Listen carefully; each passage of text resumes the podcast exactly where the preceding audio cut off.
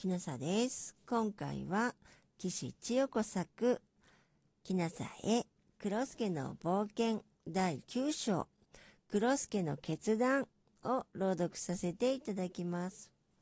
秋ママ、のどかちゃん、わたるくんがどんなにか黒助のことを心配し、悲しんでるだろう。今、黒助にははっきり分かったのです。とにかく、秋ママの家に行き、みんなに会わなくては、黒助は決断しました。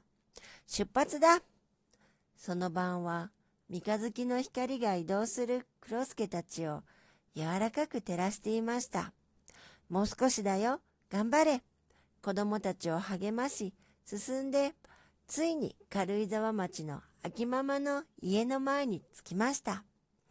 秋ママの家の前には、黒助の写真を貼った黒うさぎ探しています。見つけた方はお知らせくださいという看板が立てられていました。そして懐かしい庭に入りました。疲れていましたが、黒助と白うさぎは庭のスロープに穴を掘り、皆はそこで眠りました。